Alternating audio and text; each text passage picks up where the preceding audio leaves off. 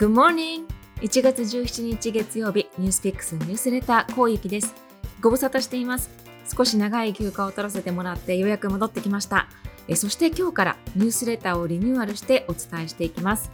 去年12月24日を最後にこのニュースレターを立ち上げた野村隆文さんがニュースピックスを卒業しました非常に残念ではあるんですが編集部の記者がこれから番組を引き継いでいきます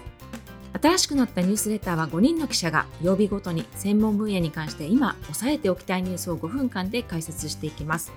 配信は私、甲賀月曜日シリコンバレー。火曜日は片平智平記者が中国。水曜日は岡柚葉記者が東京を。木曜日は木原下奈記者がワールド。そして金曜日は須田桃子記者がサイエンス。この5つのカテゴリーで最新ニュースについて解説します。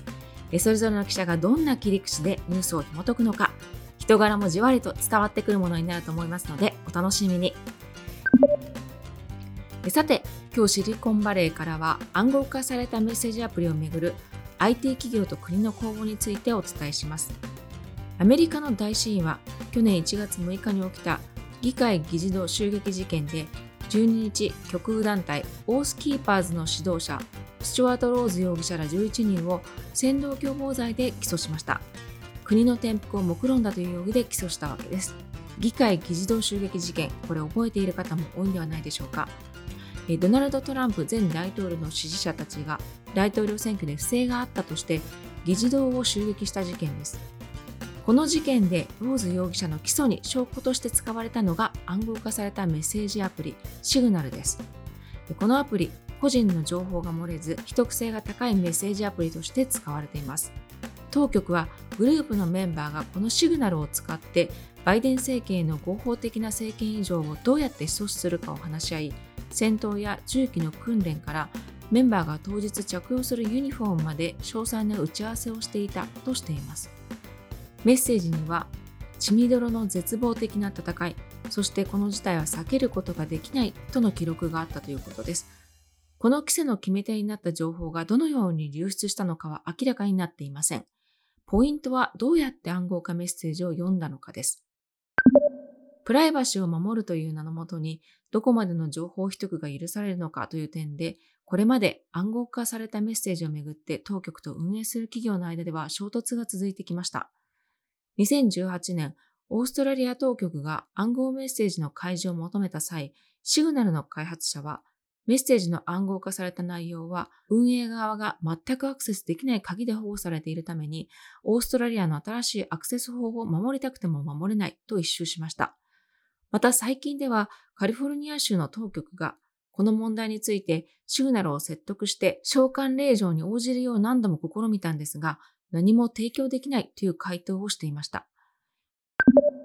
暗号化されたメッセージを読むことができない。その中で、じゃあどうやって読んだのか、ここには様々な憶測が出ています。メッセージの内容を知っていたオースキーパーのメンバーが当局に協力して情報を提供したという可能性もあります。また暗号化されたシグナルの設定にユーザーのミスがあった可能性もあります。別の説では当局が被告のロックされた端末にアクセスすることでこれらのメッセージを読んだというものもあります。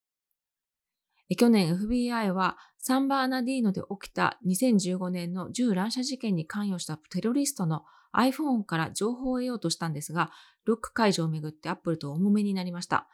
アップルはテロリストであってもプライバシーを理由にロック解除することはできないと拒否したんですが、FBI はオーストラリアの怪しげなハッキング会社を利用してこの情報を入手しました。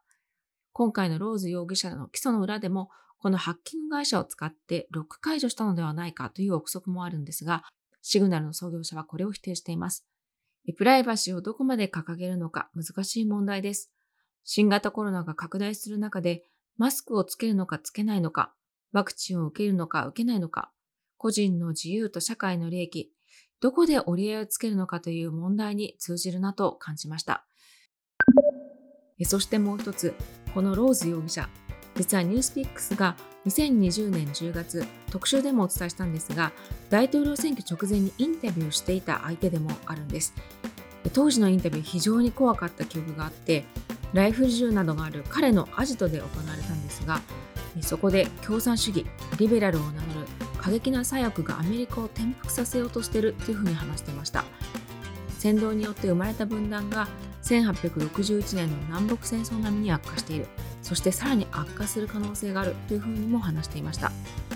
その当時話していたことが1月6日につながりそしてこの暗号アプリのニュースにつながったということなんですね。